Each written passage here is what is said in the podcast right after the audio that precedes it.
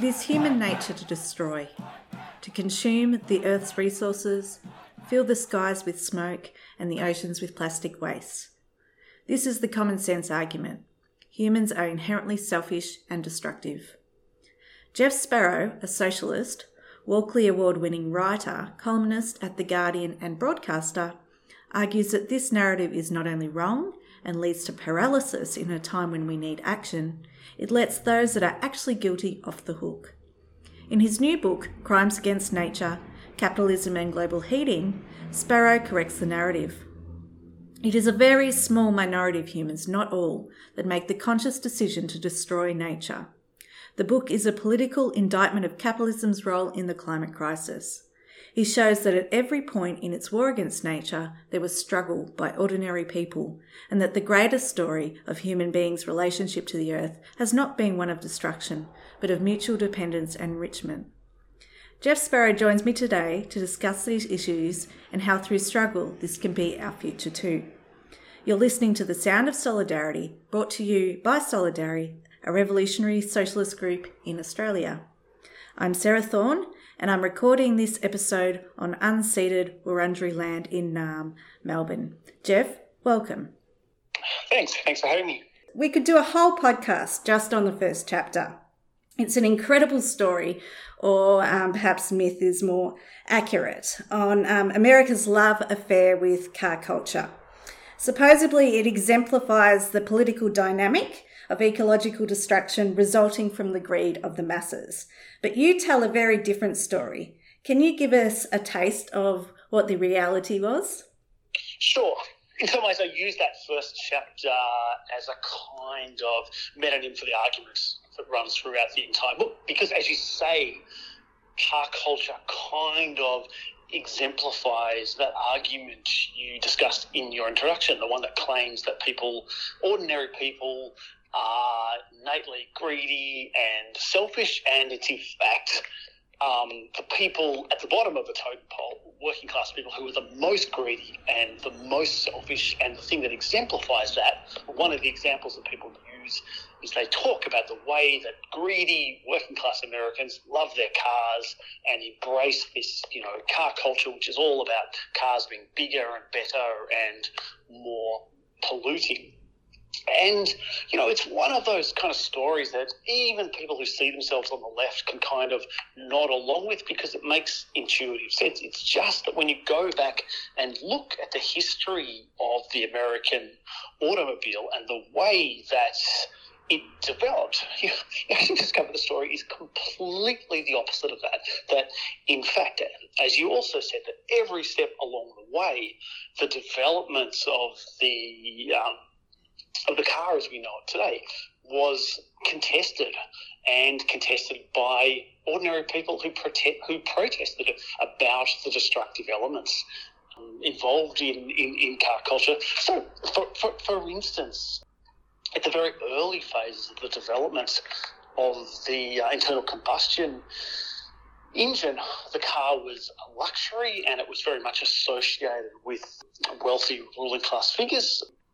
And for it to function, it needed to drive on roads that previously had been shared by everyone. The roads were seen almost as a kind of commons. They were places where children could play or old people could sit, and it was the responsibility of the traveller to negotiate between all of the people who were using this space. Well, of course, as soon as you introduce the car, all of that goes out of the window. And one of the things that happens in the very early phases of um, the American car is that there is a sudden and really dramatic increase in fatalities. So all of a sudden, these cars are killing thousands and thousands of people each year. Now, today we take that for granted. The, the, the road toll is just one of the destructive parts of capitalism that's been so normalized that we barely think about it. But when it first started to happen, people were appalled by it. People were just just couldn't believe that these, you know, these selfish, wealthy people were driving their cars at high speed along a road that previously had been shared by the whole community and they were killing mostly children. And so there were all of these campaigns to stamp out the motor car. You know, in, in some places there are reports of people putting wires across, so you know, so so that people driving open cars would have to risk getting their heads cut off. The, the, the hatred towards the car was um, was was so extensive. Now, of course, these people weren't protesting about having, you know, about the, the, the, road fatalities, weren't climate protesters in the way that we think about it now, but they are an example of the way that every facet of the technology was contested, and all along the way there were opportunities where new developments could have been used for the betterment of the population as a whole, but instead were used for um, the profits of a minority. And one of the things I try to stress is the utter cynicism of uh, big business and the ruling class in the attempt to normalise these destructive, ecologically destructive um, industries. So, for for instance, um, with the automobile, what they do to overcome the hostility of ordinary people to, to, to cars and to and the the opposition to the massive road toll is they run a campaign to blame pedestrians for being killed by cars. And so they um, develop this figure of the jaywalker. The term jaywalker was was developed by the automobile industry to suggest that the person who's responsible when they get killed on a road is in fact the pedestrian. It's the responsibility of the pedestrian to get out of the way of cars. And they engage in this incredibly cynical PR campaign, you know, holding parades where, you know, they mock jaywalkers you know, setting up press bureaus specifically to blame the people who are killed in road crashes rather than the cars, precisely to normalise the use of automobiles and to demonise the idea of sharing roads. Now, that's just one of many, many examples, but it's a really striking one because, you know, the idea of jaywalking has entered our vocabularies. We just take it for granted that it's our, our job to get out of the way of the cars. But for the generation that, that saw the introduction of the motor car, that, that wasn't the case at all. And this was part of a contestation. You also take a deep dive into the concept of human nature, and that until very recently, we did not see it as separate to the natural world. Uh, like all animals, we manipulate our surroundings to survive, but we also are different in that we make conscious decisions, we plan, cooperate, and decide what to do with the natural resources that, that we use. Um, we also rely on people, as you say, and um, you know, form societies, which will then shape our interaction with our environment. I'd like you to tell us about the ancient frozen lead fragments discovered in Greenland. It's quite a story. um, and where did they come from? And what, what do many other people say this demonstrates about human nature? And what do you actually make of it?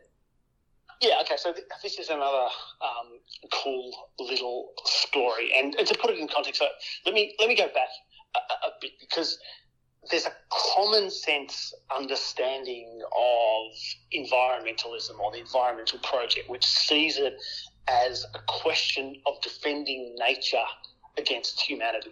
And you know, in, in everyday uses, usage, if you're talking about like a forest campaign or something, that seems to kind of make sense. What you're doing when you're, you know, defending the environment is you're stopping people coming in and, you know, wrecking a, a, a pristine, um, um, a, a, a pristine environment.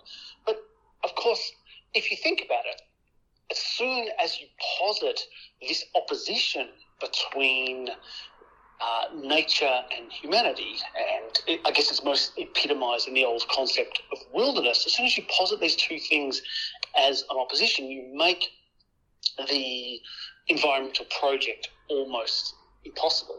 So, you know, if, if you define what we're doing as environmentalists as, as defending a wilderness and defining a wilderness as um, a part of nature that's entirely untouched by humanity. Well, the problem you have then is the wilderness is always already in, in decline. That, you know, part of the whole point of the concept of the Anthropocene is that there's no longer any part of the planet that isn't affected by human beings. And so if we see ourselves as defending a wilderness, well, you know, we're fighting a, a rearguard battle that we can't win. Mm. Now, in, in, terms of um, the lead deposits that you were talking about before, they're a really interesting um, example because they were found deep below the permafrost. Um, you know, in somewhere that, in, in theory, should have been one of the most pristine areas in the world. And yet, these lead deposits had actually come from ancient Rome. And what they um, were the result of is the, the Roman Empire uh, was heavily reliant on lead. Um, in all sorts of ways, it, the Romans used lead in, in, in, pipes, but they also used it for you know, household um, appliances and um, household tools and all sorts of other things. I mean, as an interesting side note, there's a there is some research to suggest that the Romans also suffered heavily from lead poisoning as a result of this, but that's neither here nor there. Anyway, so they, they, they relied on um, they, they relied on lead and um, they used lead in the um, extraction of um, in, in the process by which they, they, they manufactured their currency out of silver. Um, and that process, which involved heating the metals intensely, led to um, particles of lead going up in the air and then traveling thousands of miles, where they ended up deep below this um, this this this, this frozen ice. And why this is, was significant for archaeologists, it meant they could actually drill down to the permafrost and they could have this frozen, frozen record that corresponded to the rise and fall of the Roman Empire because it corresponded with the amount of um, silver being mined it provided a proxy of the measurement of the amount of um, silver, the, the extent of the Roman economy, if you see what I mean. So you can see that, you know, when there's a war, it tends to fall. In times of peace, it tends to increase. So it's this fascinating kind of like um, archaeological discovery. But for our purposes, it's really interesting is it shows that even in the ancient world, the, the, the, most pristine parts of the world were already being affected by human beings. And so, this concept of a wilderness as being something that's absolutely untouched was always already a kind of myth. And then, to answer your other question, what's really fascinating about it is that you know you can look at pollution being created by the Roman Empire say, okay, this is this shows humans have always been destructive. Even back, you know, in the ancient world, they were sending particles of lead up into the air. But of course, if you actually investigate how these particles of lead were created, well, the mines in um, in, in ancient Rome were worked by slaves. Um, so the people who were digging up this this this lead and then helping to, to, to smelt it were not were not doing so of their own choice. They were compelled to do it by this incredibly hierarchical and brutal society. So it raises this question then, okay, we can see that this pollution is taking place in the ancient world. Who is responsible? Is everybody in Rome responsible for it? Clearly, the slaves aren't morally responsible for uh, you know this pollution that was a result of something that they are forcibly compelled to do. So it's an interesting example. It opens up the question. Well, actually, the question of which human beings are responsible for this pollution is actually a really fraught one and one that becomes even more interesting when we move into the modern age. So for, for me, it's a kind of example which sort of opens up some of the main issues that I try and touch on in, in, in, in, the book, you know, establishing the idea that human beings have always interacted with nature and have always changed nature in ways so that, like, you know, the pristine wilderness never really existed, but at the same time, the ways in which they've done so have varied tremendously according to different kinds of society. And you can see, you know, how that would have obvious political implications for today. Following on from this argument, you say that, you know, misanthropists must explain the societies that also cared for the earth as much as they do for those that destroy it. Um, and you show us how, in a number of circumstances, not least of all here, that the absence of humans can be just as destructive. But I'd like you to sort of talk to me about the example you use about the impact of what scientists have termed the Great Dying in the Americas?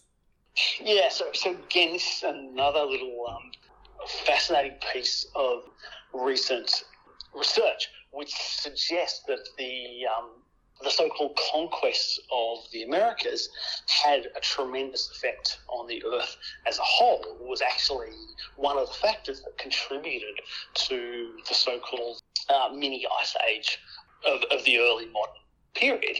And the argument goes that that when the conquistadors arrived in the New World, they um, their their campaign of violence and the disease, diseases that they spread killed so many people that it disrupted the complex system of um, agriculture that already existed Americas. So again, prior to, to, to, the European conquest, the Americas were not this, you know, this pristine wilderness. They were a place where, you know, large numbers of people existed, and those people had, over many thousands of years, modified the natural environment.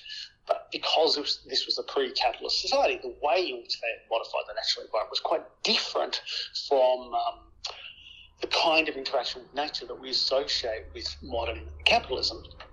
And the destruction that was that was occasioned by um, the European conquest of the New World led to such deaths that so many deaths that these practices of these agricultural practices could no longer be continued, and uh, that led to a, a, significant shift in the forest patterns of the New World, which actually had a um, had an effect on the climate as a whole. Now, you know, yeah, in some ways, it's a little bit of a speculative argument, and there's an interesting debate about, you know, like how much this could actually be measured or, or, or whatever. But not, for my purposes, that's not really the main point it's a story that I think illustrates a couple of really key issues for us. Firstly, as you say, this argument that humans have always interacted with their nature, and the real question is not whether humans change the world, but the way that we change the world and the way that our society allows us to consciously control that change or not, and also the incredibly destructive nature of, of capitalism that manifested itself even in the very early encounters between the old world and um, the new world, and have manifested manifested themselves even more so ever since then.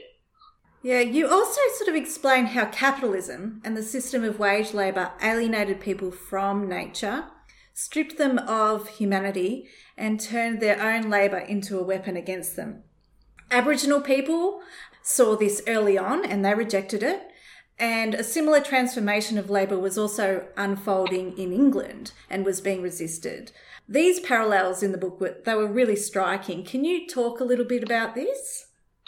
Yeah, I think this is a really interesting point and one that particularly for um, people living in Australia is especially salient for, for, for us. So if you read the accounts of the white settlers in the early invasion of the Australian continent. One of the points that they make over and over again against the Indigenous people that they encounter is that they say that they're lazy and they don't want to work and they can't be made to work. If you unpick those claims, what they reveal is something absolutely fascinating because, of course, Indigenous people had been living in on the Australian continent for since time immemorial. You know, the archaeological evidence keeps pushing back, you know, that date to sixty thousand years or, or more, but for a long, long time.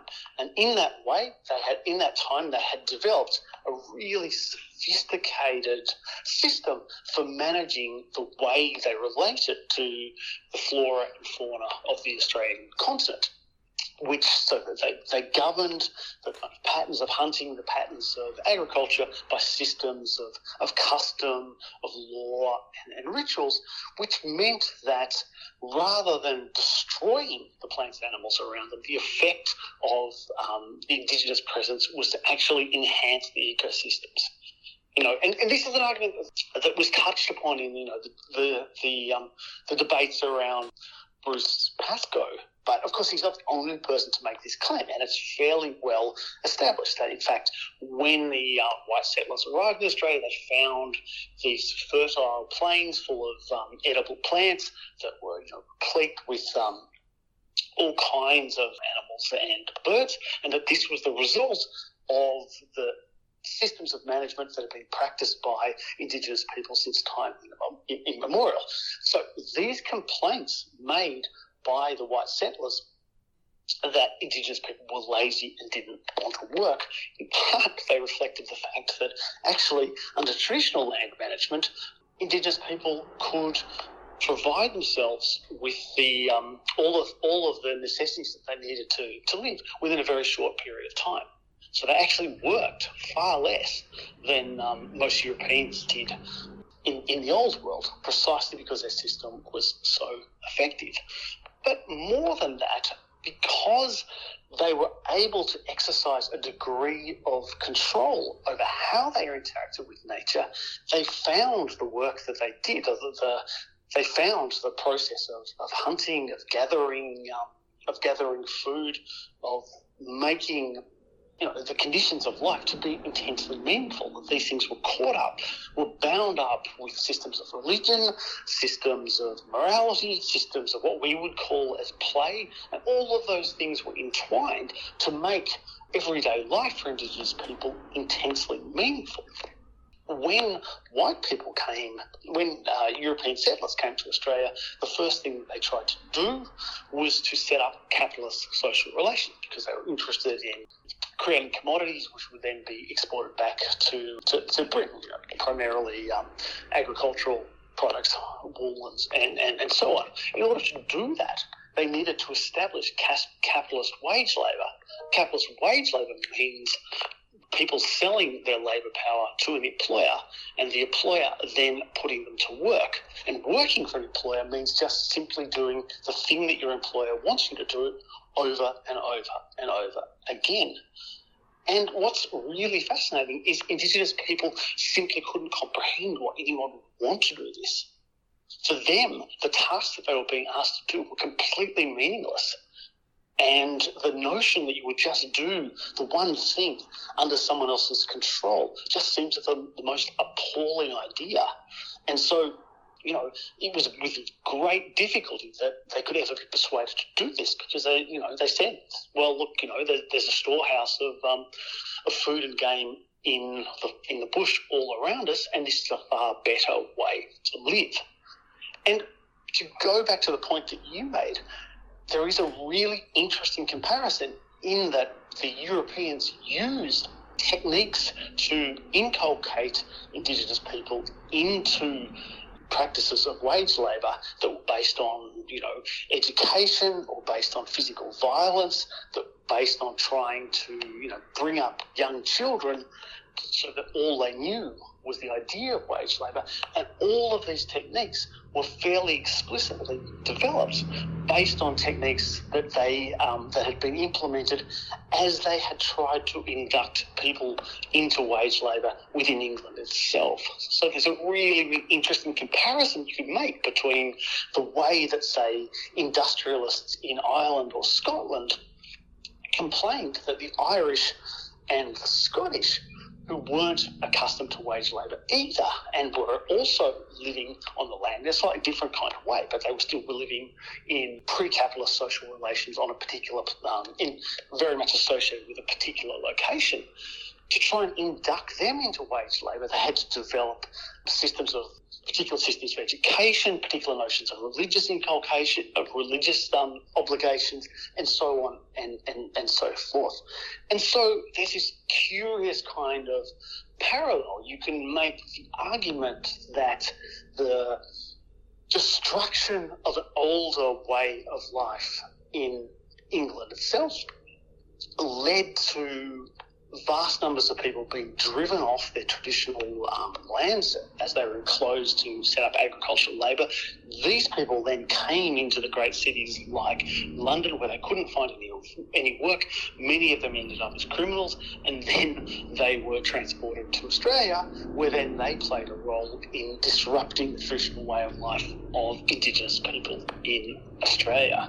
And I think that resistance that which you can see over and over again in every country that resistance to the imposition of wage labour is actually tremendously profound because it reminds us that we don't have to work in the way that we do today.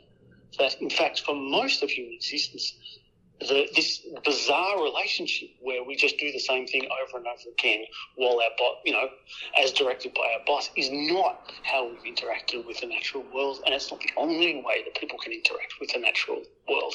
And you know, I, I think that particularly in a, in, in a place like Australia, recognise that for tens of thousands of, of years, Indigenous people were able to live on the Australian continent in such a way as to improve um, the ecologies on which they depended should be a tremendous resource of hope because if they did it in the past, there's no reason why it can't be done in the future.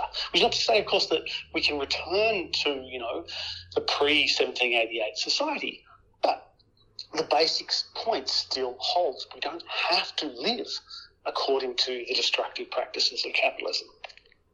Yes. I think you're right. You also describe how um, consumerist culture was deliberately manufactured um, and that consumers were not born. But because the system required commodities to be constantly exchanged, so with mass production, capitalists needed mass consumption. How were ordinary people coerced and cornered into wasteful consumerist patterns? Yeah, again, you know, the things that we take for granted are very much the product of history. Now, if you think about a pre industrial society where most people are either making themselves the, the clothes and the, the items on which they rely, or somebody nearby is making them for them, then you can see how a very different attitude to waste would prevail. under such conditions, you know, people would try to make something last as long as possible and it would be, you know, repeatedly repaired and so on. And in fact, in the early um, phases of capitalism, this is the kind of attitude that prevails. In, in, in the book, I quote Benjamin Franklin, who's kind of an ideologue of early um, the early period of capitalism, urging frugality as the you know a, a, as the ethic that workers should embrace. But of course, in a later period of capitalism, frugality is in fact precisely what workers can't embrace or shouldn't embrace because, of course, the capitalists realise that the working class itself is a potential market and as such is urged to increasingly consume and consume. And there's a particular turning point where you can really see this happen. In, in, in American history, the immediate aftermath of the Second World War, where America has just come out of this, um, out of, out of a, a, a conflict in which the factory system has been churning out bombers and tanks and guns and, and ammunition, and the industrialists are incredibly worried that there's not going to be markets for all of this stuff. And um, the industrialists and the American government recognise one potential market as the American people themselves. So it's, so it's in this phase that the sort of consumer capitalism we take for granted today gets developed. And so they, they shift they turn almost on a dime from urging people to be frugal during the war to telling people to consume more and more and more. And um, I mean, in, in the book, I quote some of the, the, the ads of the early 1950s, and they are just extraordinary. They explicitly are telling people consume more, waste more. The more you waste, the, the better it is. And this is the, the phase in, the phase of capitalism in which um, various psychologists are deployed to, to think of different ways that they can make, you know, commodities seem out of date even when they're fully functional. It's when they, they start to develop methods of methods by which commodities will will break at certain point, so that you have to buy them again, even when it's possible, you know, for you, for you to keep using them. It's, it's a point where they start developing various kinds of packaging you know, as, as a way of selling more plastic and so on. And, you know, I mean, in, in some ways we probably know all of this, but it is kind of astonishing to see how overt it is and, you know, how self conscious these people are. They say that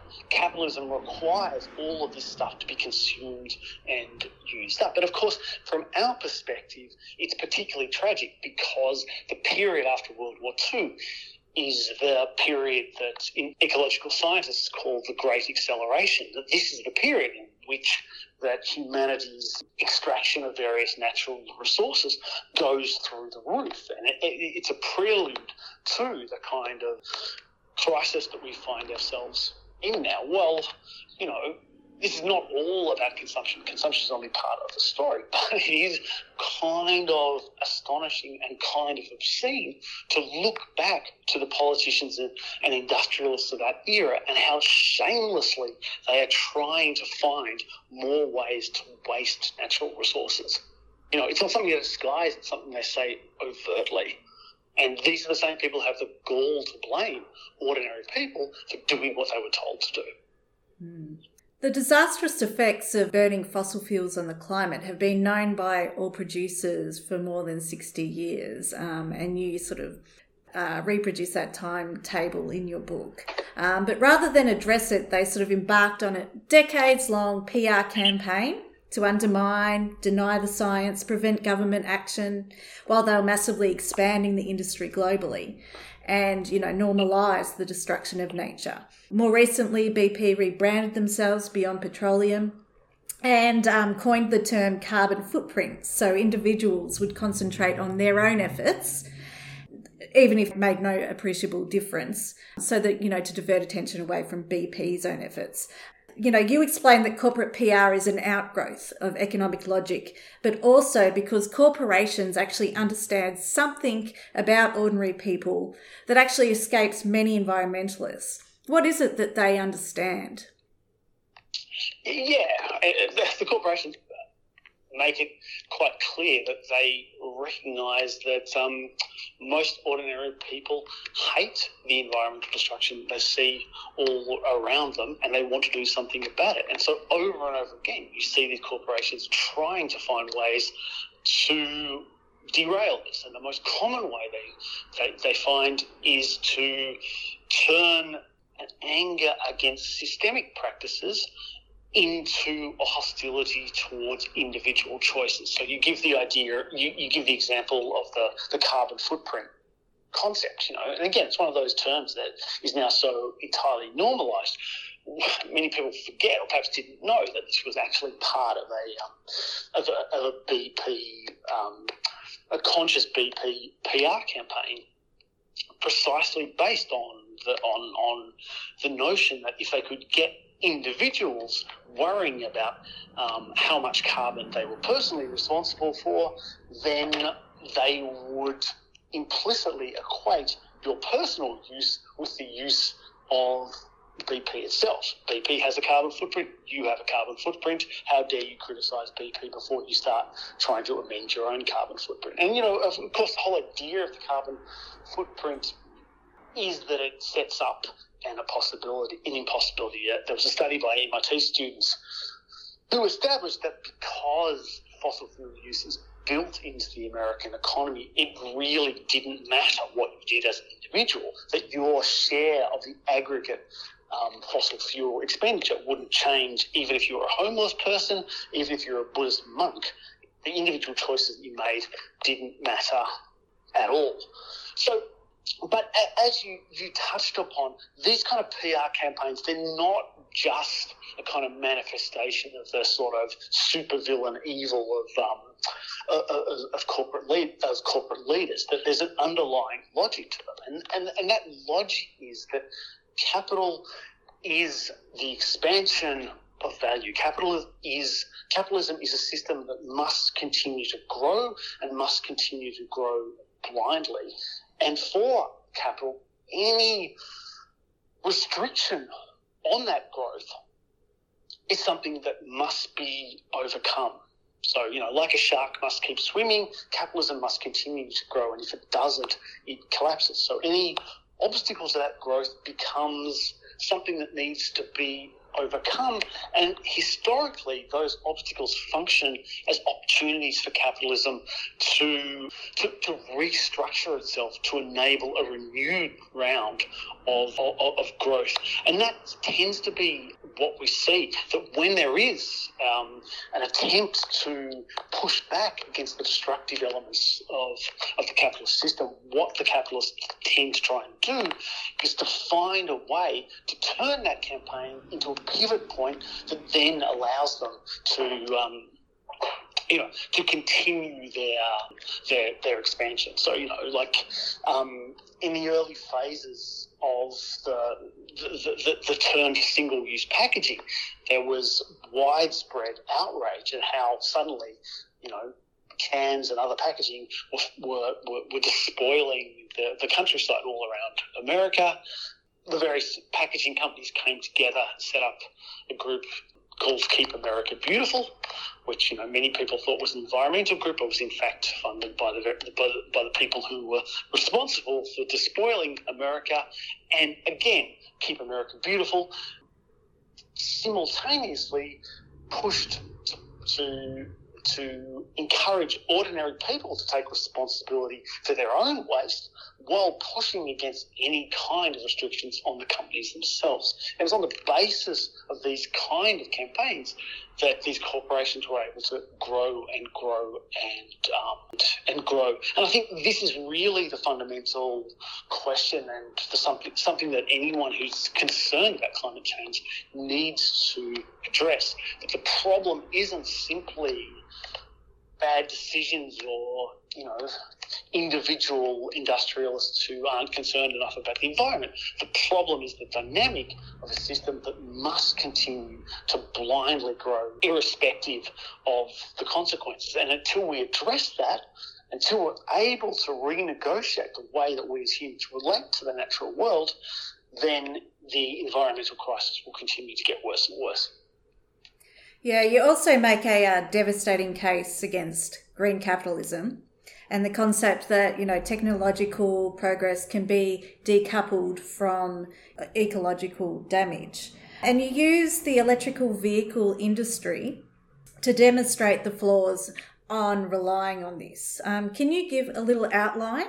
Yeah, I mean, so the, the traditional critique of green capitalism, one of the traditional critiques rests on the nature of capitalist efficiency. So very often the people who talk about green capitalism talk about like, well, you know, that um, capitalism spurs innovations. These innovations will allow us to to become more and more efficient with the things we do. Thus, we'll, we'll lose, we'll use less energy, and we'll have um, less less impact on the environment. Capitalism will gradually dematerialize itself. The problem is with this, of course, is that because capitalism isn't a system that operates democratically, but rather one where capital just seeks profit blindly and seeks expansion at any costs. As soon as capitalism produces efficiencies, those efficiencies are then exploited more and more and more.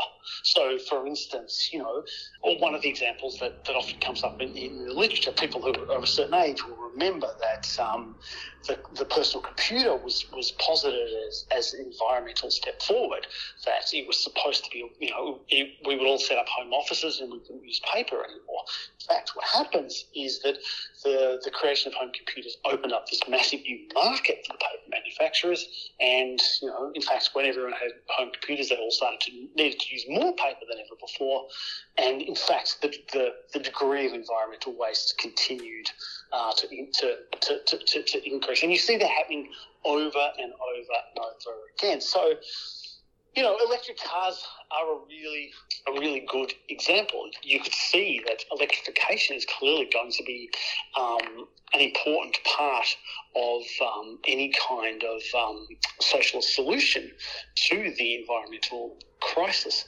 But electrification is only useful if it is um, controlled and directed into places where it can actually, you know, where it can actually be less ecologically damaging what the environment, what the, the rush to electric cars is doing is in fact allowing um, car manufacturers to continue to manufacture more and more private vehicles. You know, so electric cars become alternatives to things like bike riding or to public transport systems or to to, to, to other options. And so what we get is, in fact, these kind of electric solutions not as an alternative to capitalism, but a way to allow the capitalist economy to continue to grow and to grow and to grow and to continue to be more and more destructive. So, you know, technology can be incredibly useful, but the problem isn't the, environmental crisis is not a technological problem. It's a problem with what we do with that technology. So we already know the solutions. The problem is that in a capitalist economy, it's almost impossible for us to implement the solutions.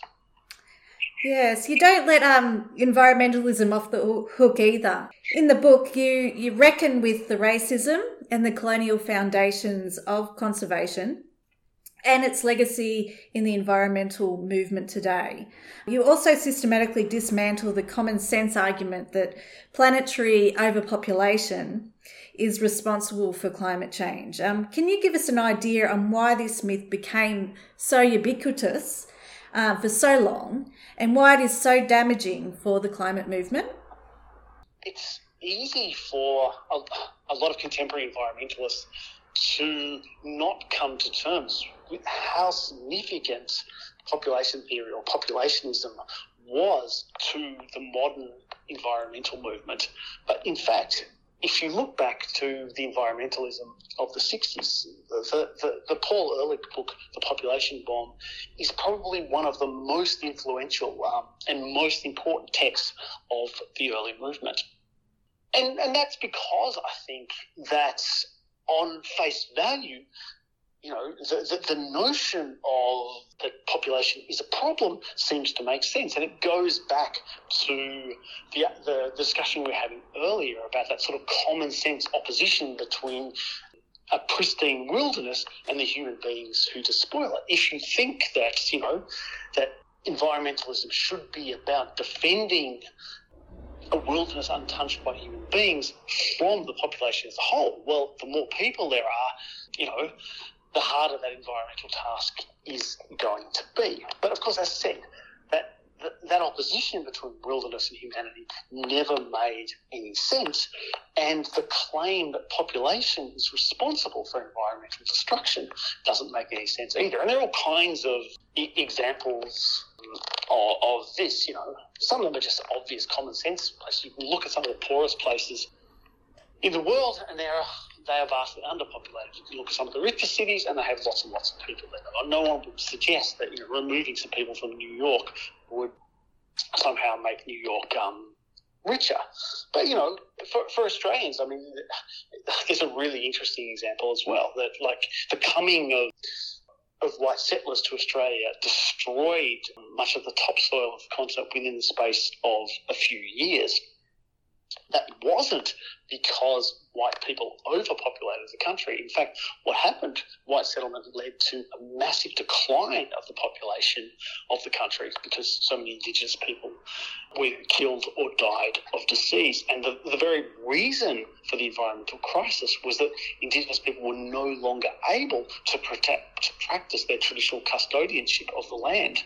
And, you know, as a result, most of the topsoil simply blew away. It wasn't that there were too many people, the problem was there weren't enough people. So, you know, you can go through all of, of, these arguments. One of the reasons why the legacy of Paul Ehrlich isn't really discussed as much as it should be is precisely because all the claims that he made about the apocalyptic consequences of population growth um, proved to be completely and totally wrong. And in fact, you know, the rate of population growth has been declining massively all over the all over the world for years. So it's not. But the point is, I guess, it's not just that this is a wrong argument it's a completely reactionary argument. You know, anyone who's talking about populationism, anyone who, who makes the claim that there are too many people in the world, you, you never hear them saying, well, okay, there are too many people in the world, therefore, you know, I'm going to go and cut my throat, or, you know, me and my family are going to go put ourselves in the eugenics chamber, it's always someone else who is the problem. If there are too many people, the people making that argument always have someone else in the mind in mind as the person who's responsible for that overpopulation, and those other people are invariably the usual scapegoats. So, you know, back in the 60s and the 70s, it was usually directed at the so-called teeming masses of the third world, but, you know, it's sometimes directed against the working class home it's connected to those arguments about ordinary people being, you know, uh, greedy consumers who use up the world's um, resources. in some ways, it's a hop, skip, and a jump between those the, those two arguments. You know, if you're saying that people are you know, the problem is that people are too greedy and too selfish. It's a hop, skip, and a jump to say the problem is that people simply exist.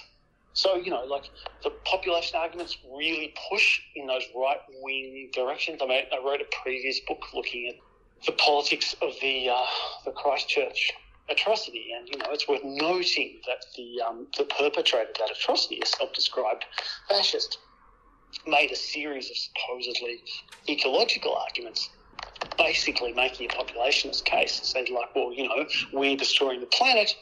Human beings are destroying the planet. The problem is that there are too many people and they're destroying the planet. And look, I'm going to get rid of some of them.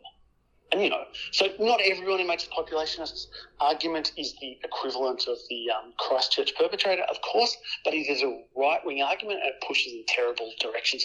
Human beings aren't the problem, humans are the solution. And I think that's really important. Mm. You also highlight the traditional left and environmentalists have often been on opposing sides. This is most clearly demonstrated by, you know, the Stalinist and Maoist models of state-driven rapid industrialization, which demanded both ecological devastation and horrific repression. Um, but the common sense on the left that sort of grew out of that in some ways was that you know nature was the external resource to be used and reshaped for the benefit of the working class and yet you also show that this dichotomy has not always existed and that there have um, been incredible examples of class-based organising that saw the needs of nature and workers as intertwined. Can you talk a, a little bit about this and you know why class is so central? Yeah, no, this is a huge argument, huge argument, of course, and so I'll only just um, touch on it. But on, on the question of the relationship between the working class and nature, you know, the thing that really struck me because you know, you know, like a lot of people, I, would absorb this sort of notion that you know, for a lot of ordinary working class people, nature wasn't a big issue. You know, environmentalism was middle, environmentalism was middle class, and so on and so forth. But it's kind of fascinating that when you look at the early working class movements, this is not the case at all. So when you look at the Chartists, you know, the first mass working class movement in Britain, and you look at their propaganda, one of the things that comes out, comes out again and again these are people talking about how they've been displaced from their villages and from the countryside and forced into the big cities to work in these horrible factories where they, they can't see a tree and they can't encounter any kind of animal and they hate it. They hate it and they say it over and over again. This is unnatural. You know, we're, we're encased in smog all of the time. You know, we miss the natural environment that, you know, that we are no longer able to to engage with, and it's a real issue in the in the working class movement of that time. I think that later the normalization of capitalist industry means that for generations of working class people, they become more accustomed to living in places from which nature has been more or less effectively excised.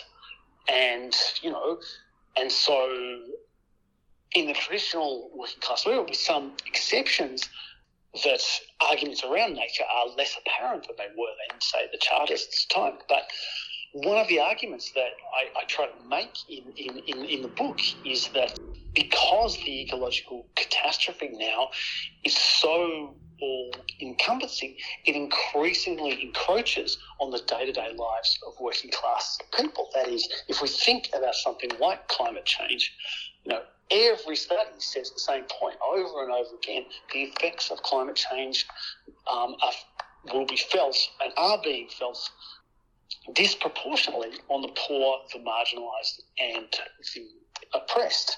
You know, and it's like, okay, that means people in the developing world, but it also means people who, for instance, are working outside, you know, in periods in which, say, there are increasing amounts of you know hot days and you're working on a building site. It also means people who are exposed, say, to the smoke of the bushfires.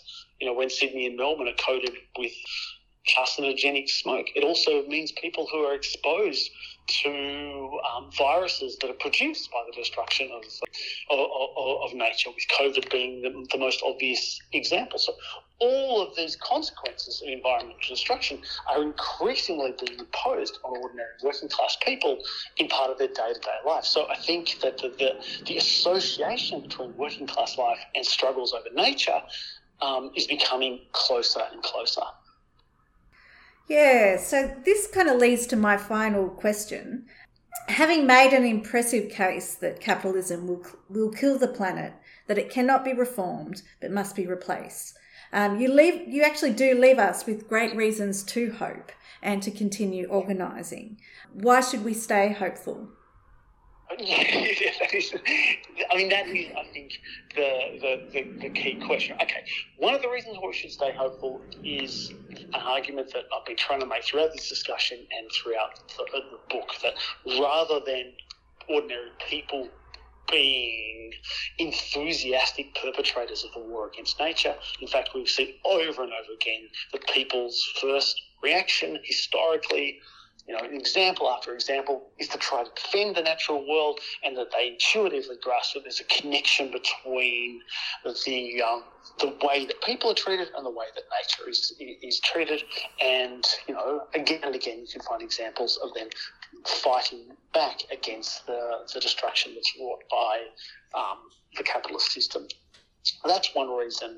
That's one reason for um, for optimism. The second one follows from what I was talking about before that the increasing encroachment of the overwhelming ecological crisis, of which climate change is merely one component, means that struggles around all sorts of issues are increasingly likely to become struggles around nature and the environment. So I mentioned the COVID 19 pandemic. You know, it's not a direct result of climate change, but um, most scientists think that the encroachment of megacities around the world on previously um, um, on, on, on the surrounding forests that bring human beings into contact with viruses to which we've never previously had any um, contact, and so uh, leading to more and more viruses spreading to the human population. So to that to, to that extent, there's a connection between the environmental crisis and the COVID nineteen crisis. Well,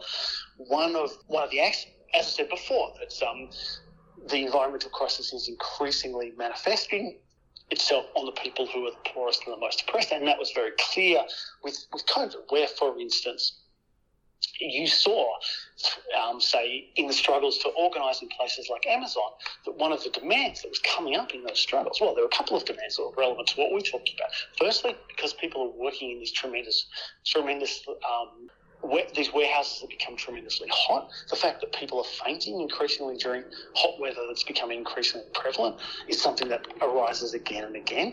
So, you know, there's an issue about climate change there. But secondly, Amazon had huge rates of COVID COVID infections because all of these people were crowded together. The bosses didn't want to do anything to address it, and so if you're organising in this Amazon factor, in an Amazon factory, well, issues around COVID and by extension the environment um, inevitably come up. Now that doesn't mean that every anyone fighting for a better wage rate in an Amazon factory inst- instantly becomes, uh, you know, someone ca- campaigning around climate change.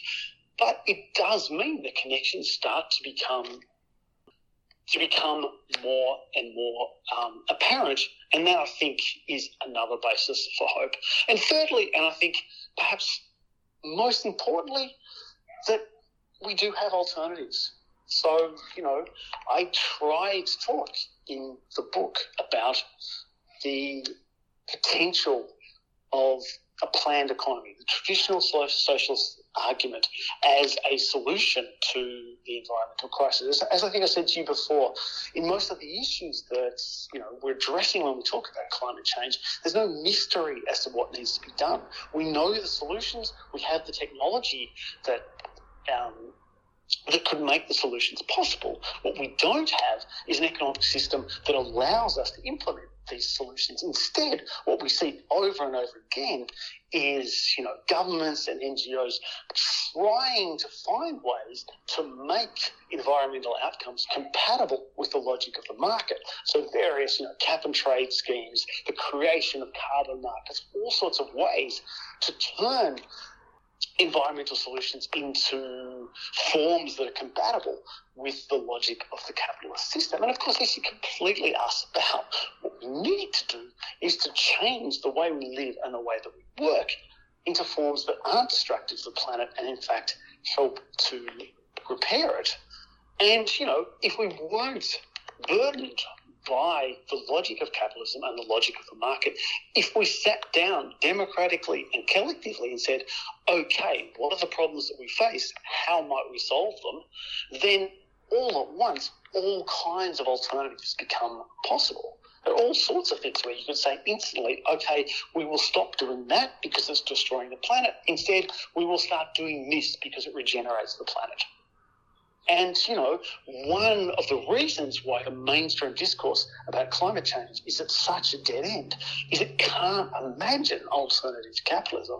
Well, I think, you know, the, the socialist tradition, legacy, the socialist tradition legacy of an alternative capitalism, the notion of a democratically planned system where we control what we do and how we do it is, I think, a tremendous asset and you know the foundation on which we can you know build something better. Now you know obviously we're a long way from implementing a um, a planned economy. Obviously there's all sorts of obstacles that need to be overcome. But you know, as I said earlier, you only have to look at the Australian continent tens of thousands of, uh, of years, people successfully operated a fundamentally different way of managing the land, a fundamentally different way of managing their labour. Now, that wasn't socialism, but it was a system fundamentally different to capitalism.